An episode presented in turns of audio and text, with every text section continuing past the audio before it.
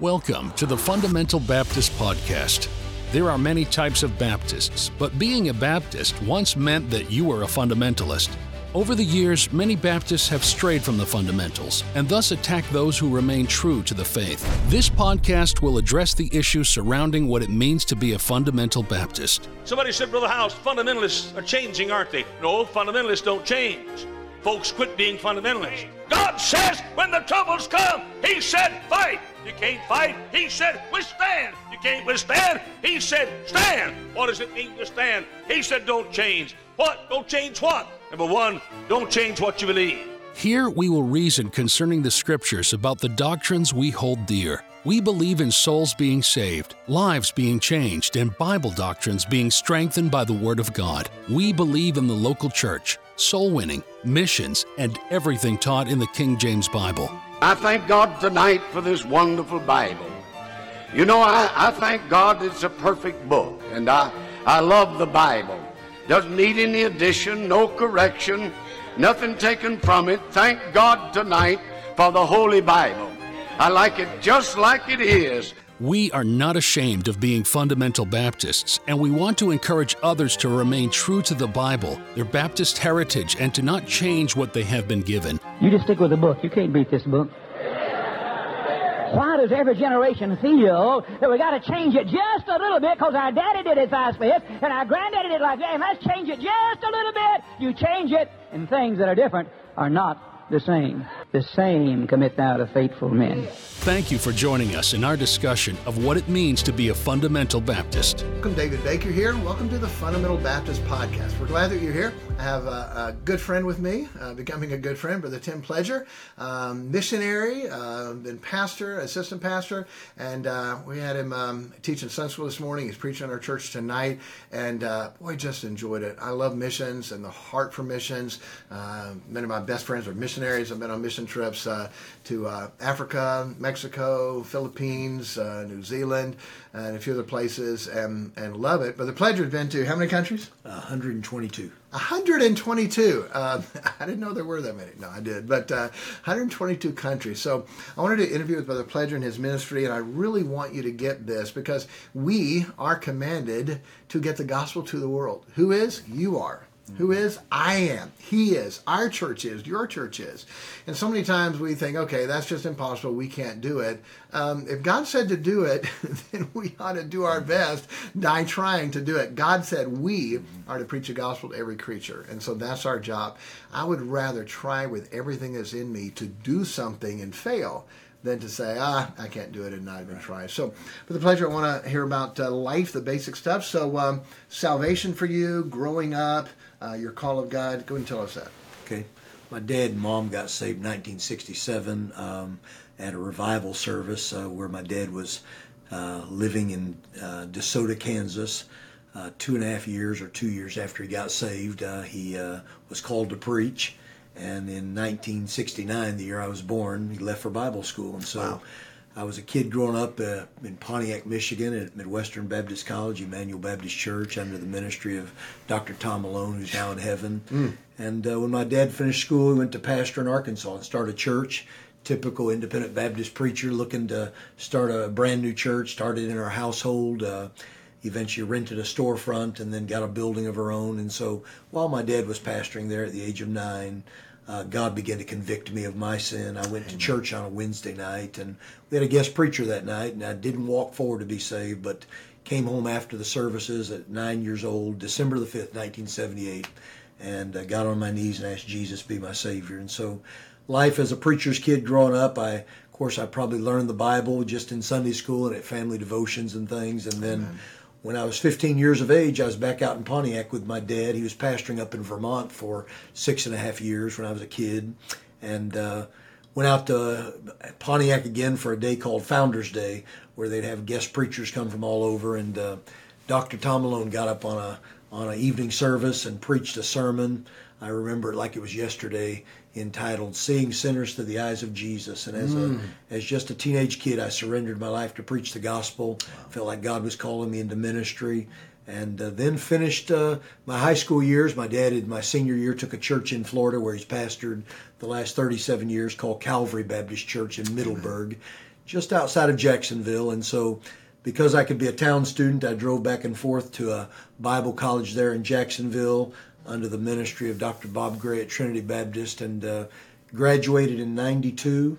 Uh, when I finished school, went off to uh, uh Africa, to Nigeria, West Africa. Uh, got there in 96 after raising support for about a year and nine months, and then uh, started churches in the southwestern part of Nigeria. Mm. was was there for right at six years, and then and then in 2003 went to Brooklyn, New York, and pastored an old Baptist church called the Sixth Avenue Baptist Church, mm. and uh, so was there from 03 to 07. In 07 went back to Florida and began to work with my dad and his church. It's been really the honor of my life. I've enjoyed ministry in a lot of other places, awesome. but to be able to serve alongside your dad, I know your parents are members of the church here in Tennessee, and to be able to serve alongside your family is a great blessing. And so. Uh, anyways, started a ministry in 2008 there at our church called the All Nations Outreach Ministry, and that became the thrust of our local church, taking the gospel to the third world and around to different nations. And and so now, as of last October, been traveling with our missions ministry, trying to share with uh, local churches like here at Family Baptist in Columbia about how that we're helping indigenous pastors and me and my wife are excited. Pray for my wife. She's taking care of our her 90 year old mother that lives with us there in florida with late stage dementia but uh, uh, we uh, we travel and and try to bring awareness to the importance of, of getting the gospel uh, to the ends of the earth through indigenous pastors and church planters and then I'm going to be in Kenya this this uh, this month, September, uh, and we're buying a piece of property there to help one of the Bible schools and Kim and I are building a house there, and just to be able to give us an East African base. And so, awesome. appreciate you allowing me to be on the podcast today, and appreciate you allowing me to be at church this morning. Man, love it, love it. So much in there I want to um, ask you about. Interesting. So, your first deputation going to Nigeria, a year and nine months, is that right? Yes, sir. So, did you go under supported? Did you raise support quickly? Um, usually it's three years or so. So, yeah. um, what, what, what, did God do there? You know, you said something to me yesterday just in conversation. I, I reflected back on those days after you mentioned this to me.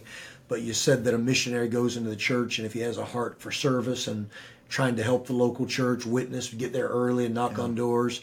Uh, I, I, was green. I didn't have much experience outside of just being raised in a preacher's home and mm-hmm. a little bit of experience in Bible school and things, and my dad's ministry there in Florida. But uh, in in going to churches, I drove to any church that would allow me to come. I was in a lot of missions conferences in those days but I did a lot of extra door knocking in the churches I'd be in. Wow. Of course, being a young a man in those years, at the age of 26, 27, uh, preachers would give you opportunities to preach, and so I pretty much cut my teeth in preaching, going to churches, you know. And so, uh, but it, God blessed, met a lot of great people. Didn't go under supported in those days. You didn't have to have a, as much as what's required sure. today.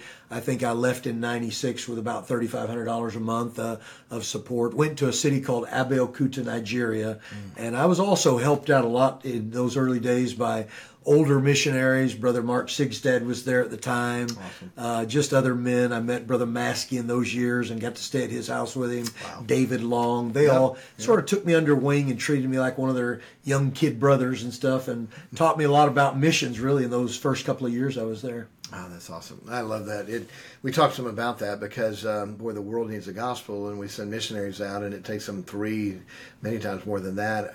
Do you know the percentage? Just curious how many missionaries start deputation and don't finish? I've heard, and, and they're old statistics. Yeah. I, I heard many, many years ago, and it was Brother Doug Calap that I read some sure. of his writings, and he talked about it, but it was a very small percentage. I won't quote it exactly, but it was in the low teens or maybe the high 20s of all of those that start deputation that eventually make it to the field. And then the statistics of those that stay beyond oh, the yeah. first four years was even more uh, smaller than that. And so it's rather sad but it just shows that if it was easy, everybody'd be doing it. Just uh, yeah. the challenges of it, trying to raise support, pastors not knowing who you are, and mm-hmm. trying to discover more about you as you're meeting them for the first time. Uh, but God can do anything, and God's blessed us in traveling this time. I've been in some wonderful churches, Brother Baker. Just in traveling the last, I guess, nine or ten months, uh, some of the choice, not just pastors but the choice servants of God that serve in local churches, Amen. their generosity, their kindness, uh, they just make it makes you feel like you're part of a greater team, you know, Amen. in meeting some of the folks that I've met these last many months. Awesome. which brings us to a lot of what, what I've enjoyed uh, the hours we got to spend yesterday and talk, and I don't know how many hours we talked, but it was a lot. And and curious in this, the mission trips I've been on, and looking to see and think, what is the best way to get the gospel to the world? Um, what is the best way to multiply what we have? What's the biblical plan? How can we work within that? What can be done to do more? And you mentioned a few times in when you gave your introduction of indigenous pastors. So, mm-hmm. so explain that why that's not the typical missions route that's done, yeah. but explain that why, what you've seen, and um, and then after that, I'm sure people will have those thoughts. Uh oh, what are the potential problems? Yeah. And and I wanted to let you know we he has um, and we've thought through some of the potential problems to be able to fix those.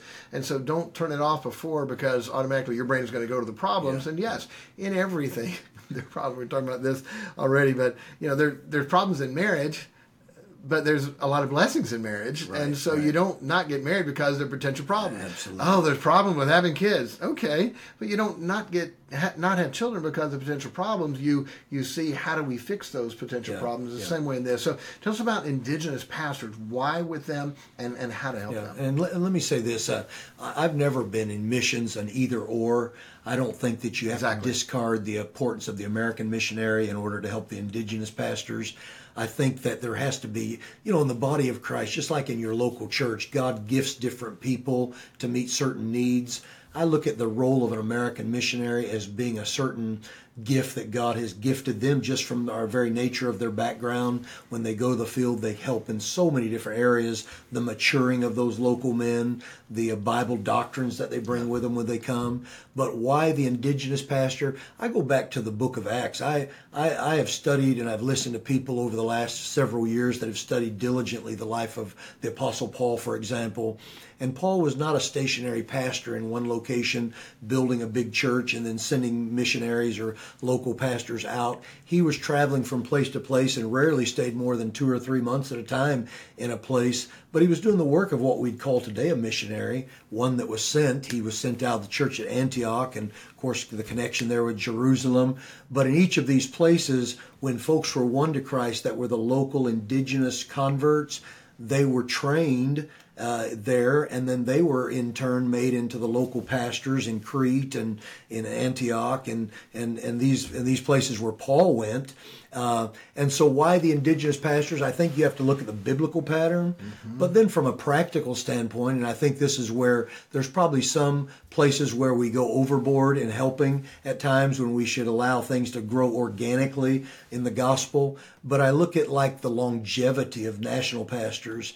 I know it's probably an overused argument, but uh, I've met a lot of missionaries, and I was a missionary for six years in Nigeria.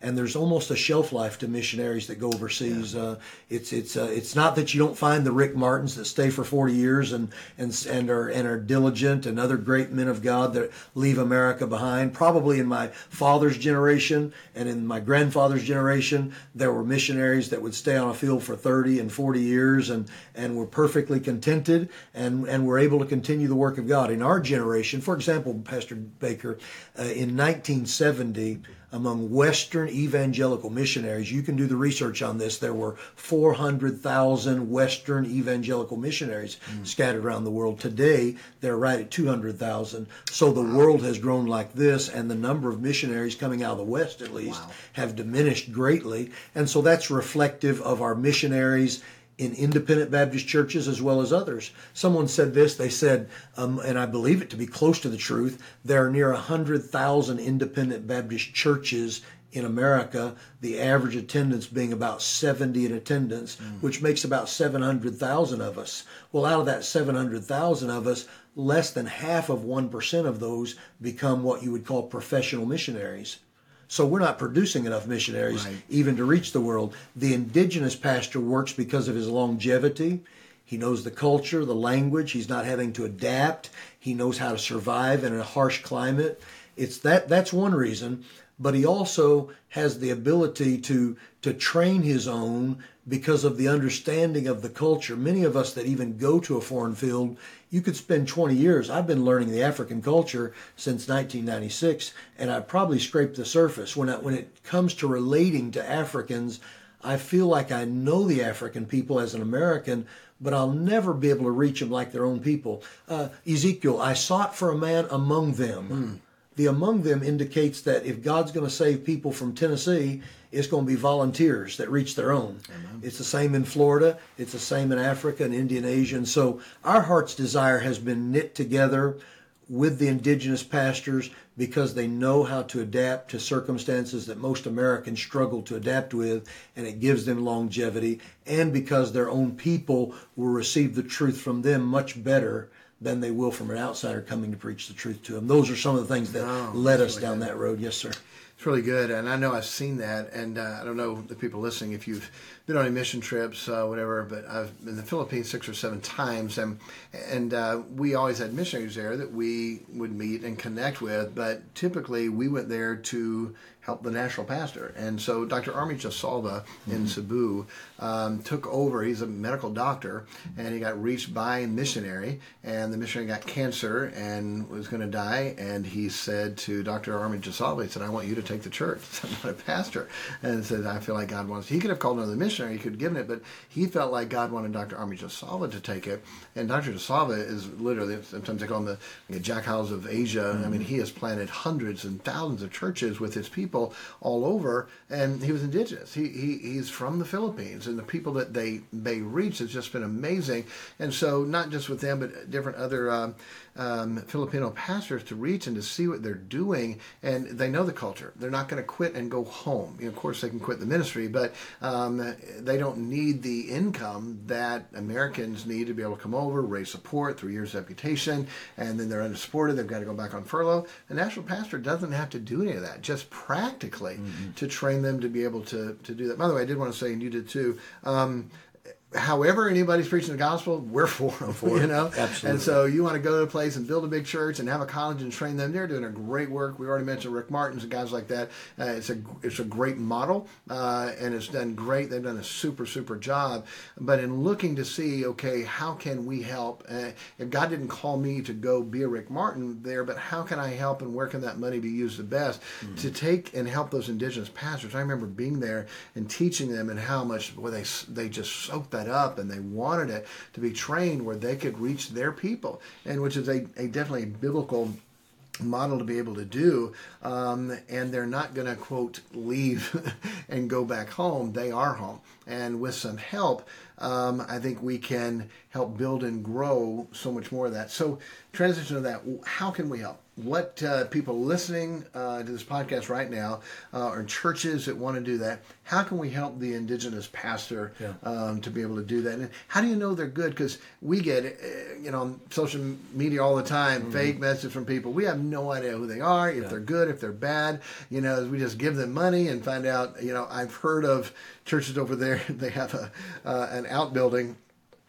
and it has different church signs depending on who's coming to visit. They're Methodist, Lutheran, Episcopal, and they just change your sign when that person's coming to visit. Yeah. So you know you hear of things like that, and we're afraid of you know we don't we don't yeah. want to be a scam. So how can we help them without hurting? Yeah, them? and and and social media has linked the third world to the West, and American people and Westerners tend to be very compassionate towards those that suffer and need help, and so no doubt that's a Achilles uh, heel in missions. Mm-hmm. Uh, what we did is we began to take our own members to the field.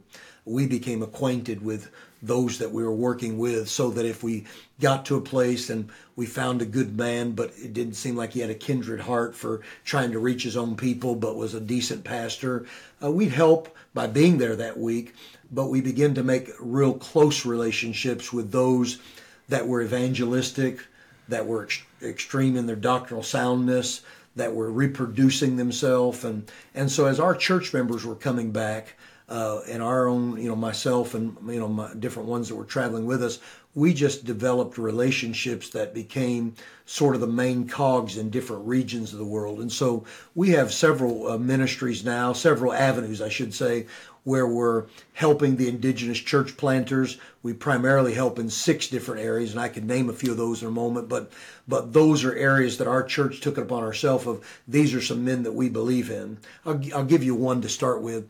Uh, about 19 months ago, we started a ministry, Brother Baker, called our church planting ministry.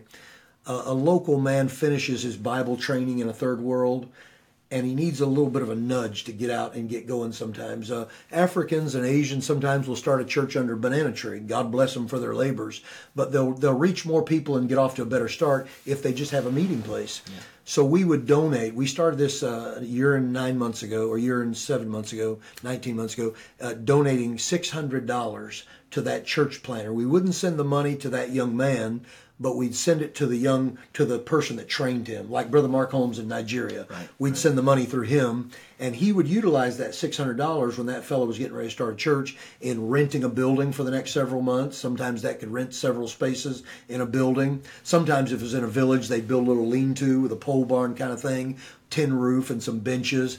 And six hundred dollars doesn't go far here in America but in a third world context, it can give a start to that ministry.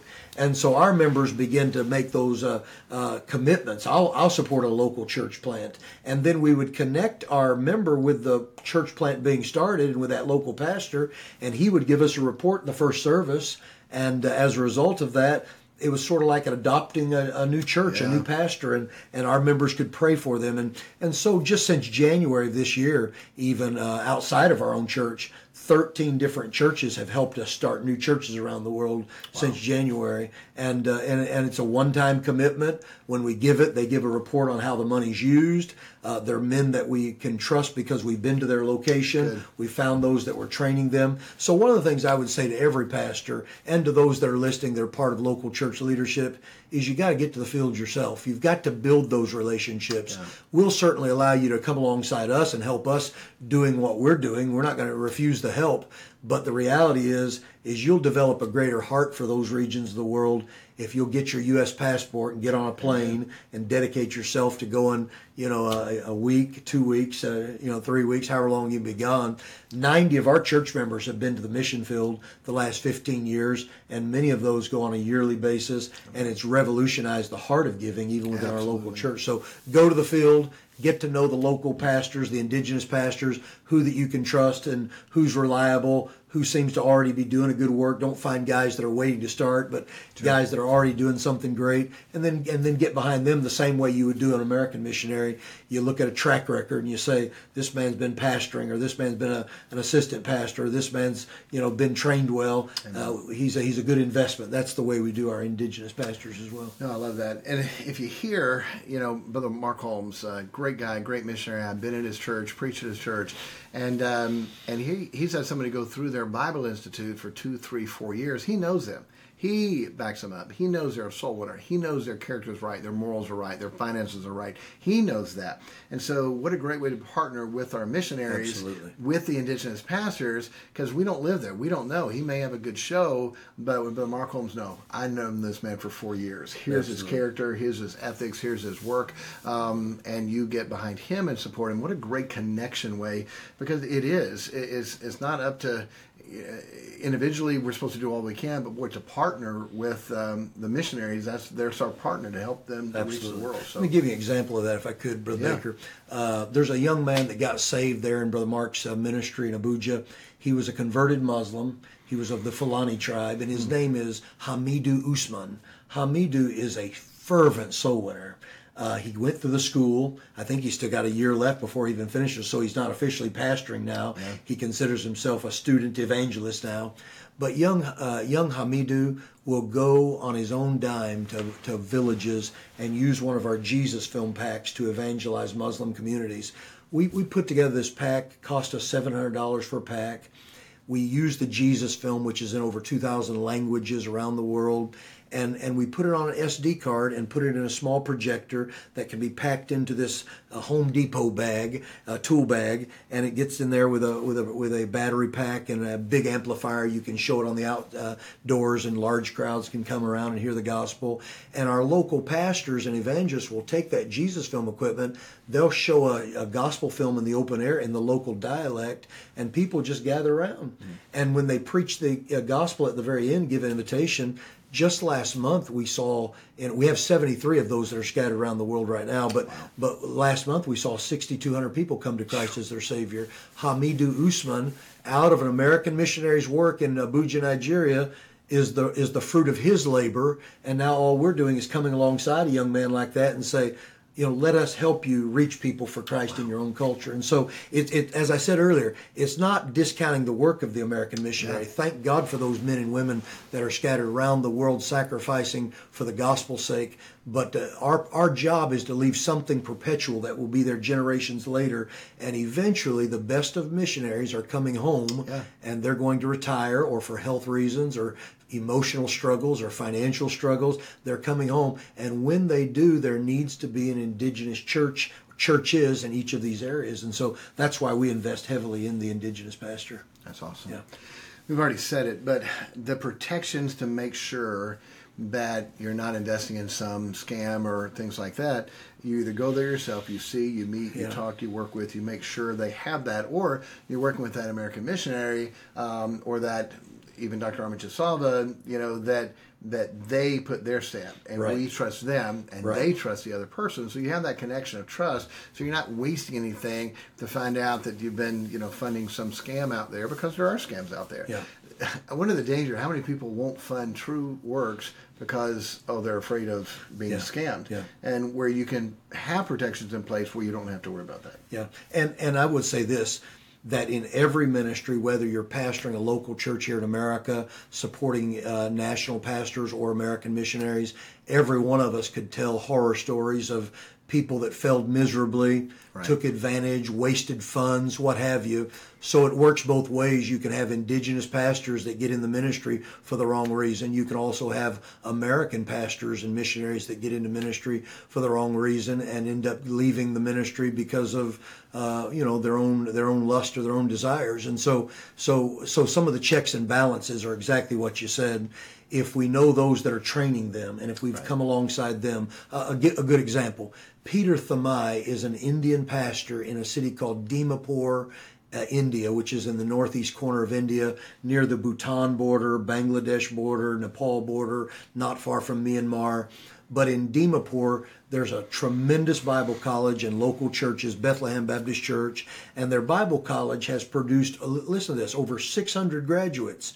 Not all of those, of course, are pastoring. Some of them are young ladies that went to school to get education degrees and so forth.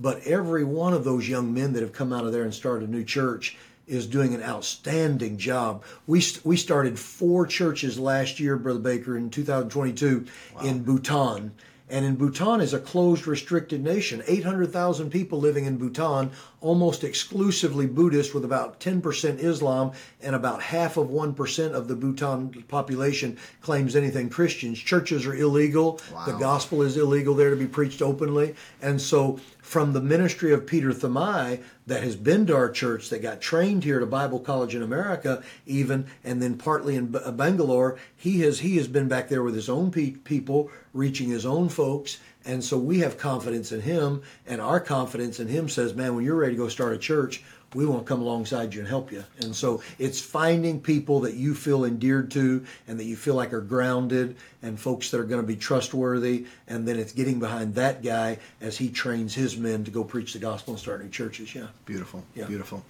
Um, I wanted, um, with Brother Pledger to come on here so you could hear him. When I mentioned the three main purpose of this podcast is to push back on some of the false doctrine and changes that uh, many people are, are, are doing. Number two is to uh, introduce you to good pastors and missionaries, and, and that's a part of that. And then third is to train and equip you to make sure you can be a good witness. But uh, I wanted to expose you to his ministry. So I want you to tell us about your podcast so they can follow you and go find that and listen to episodes. Tell us about your podcast and, and what you're doing there we started Kim and I, my wife, we started the uh, podcast. Uh, we are on our 57th or 58th, 58th episode. We do one a week.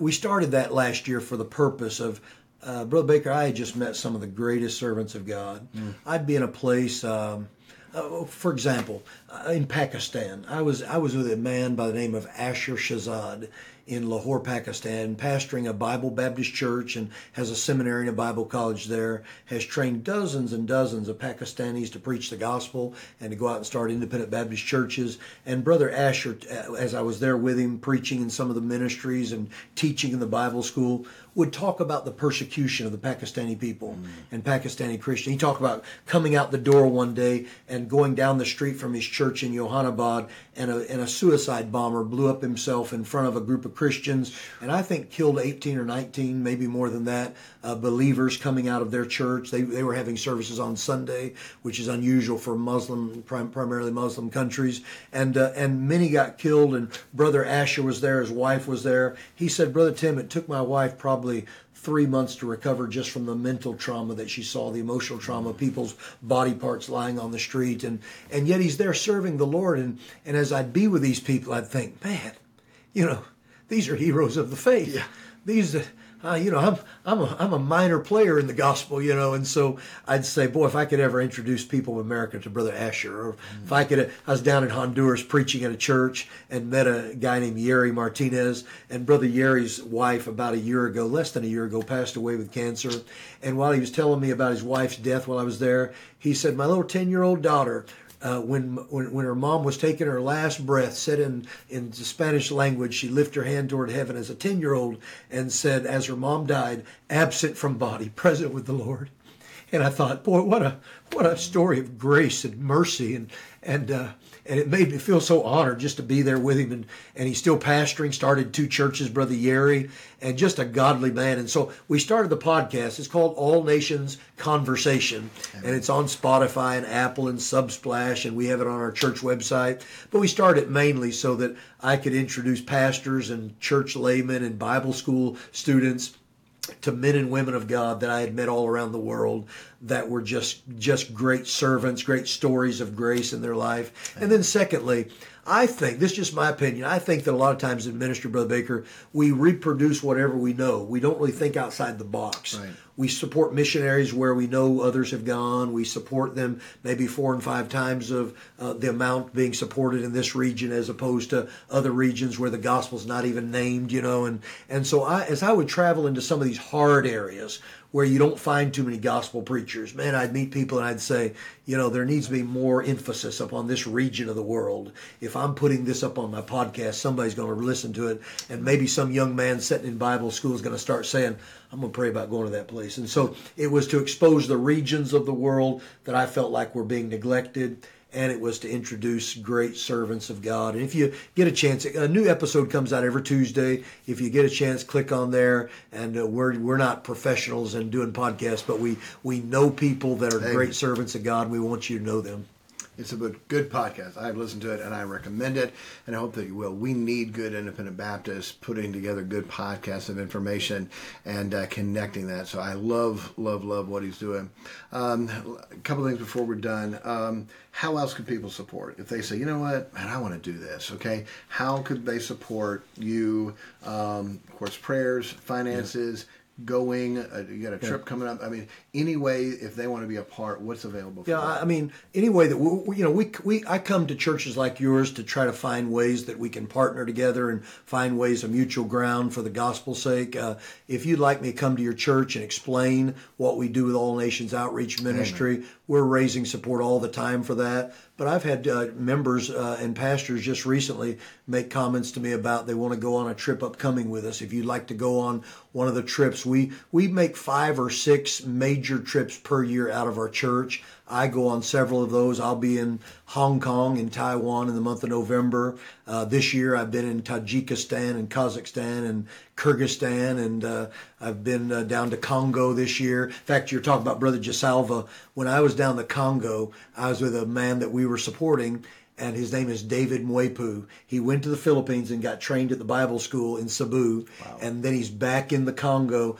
We've helped that guy start, or he started, I should say. We've helped him on some of them.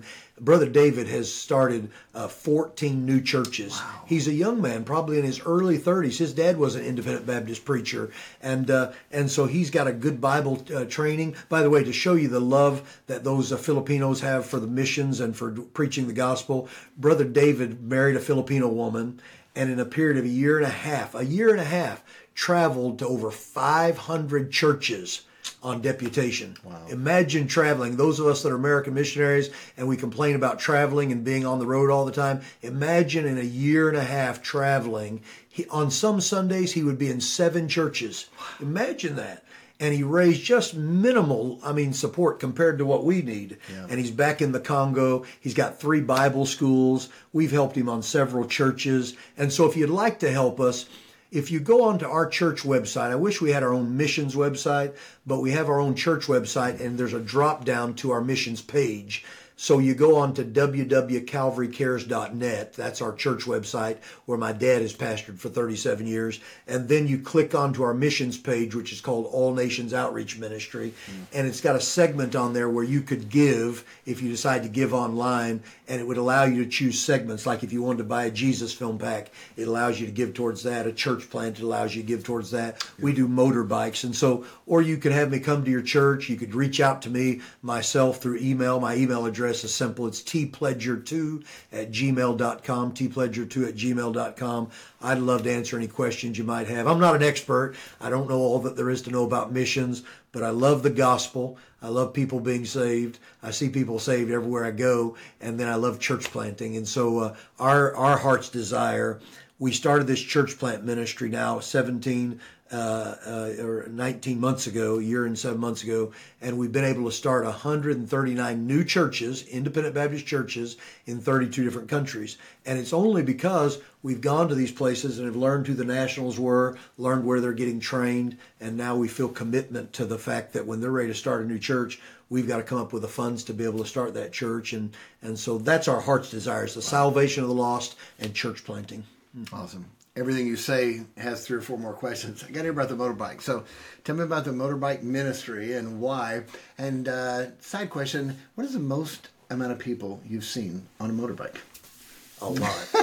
if I was guessing in Africa, I'd say, or maybe in India. I've seen a lot in India too, but I'd say probably the husband, the wife. I've probably seen five kids on a motorbike. So, so I've probably seen maybe seven sitting on a motorbike. Saying. In Philippines, so. I've seen seven or yeah, eight people. They stack them on the handlebars and on the gas tank back here. We, we buy motorbikes for for a thousand dollars in most places. Sometimes a little bit less, sometimes a little bit more, but it's probably averages to a thousand dollars. We buy just the small versions, the probably 450 cc's or whatever they'd be considered. India makes them, China makes some, imports them into all these countries and we buy them because if you can imagine trying to do ministry outside of your own walking distance, uh, an African will get a, a bicycle sometimes, and that will work for a certain range.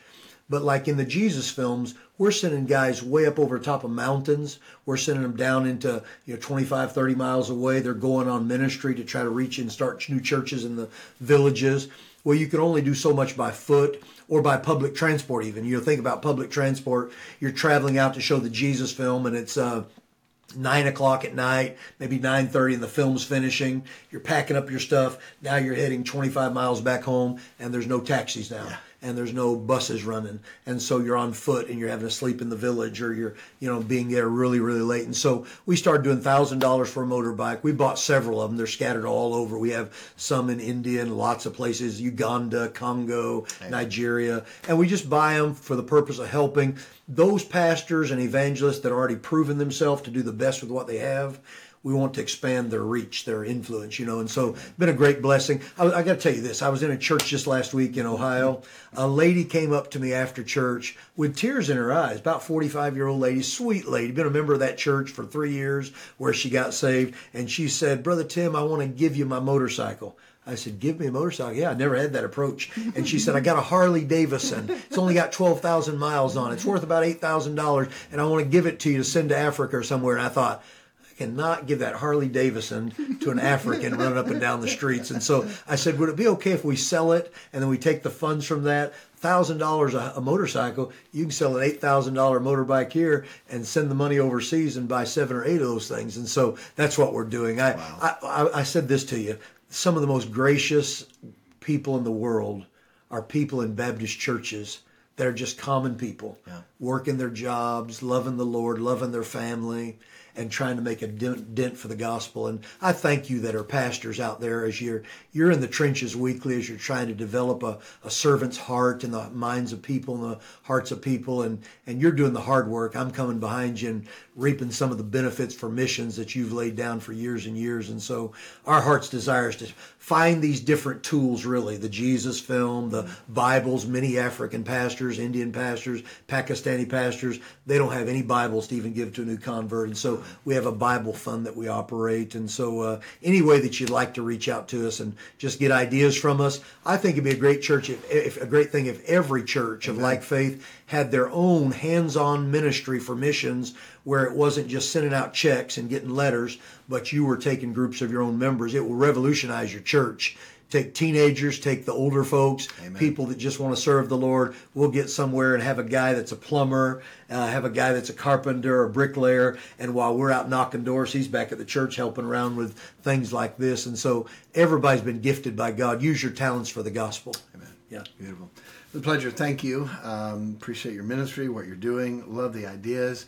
Um, can you imagine if we all use our gifts, talents, and abilities to be able to do what Brother Pledger is talking about? Every church in America did this.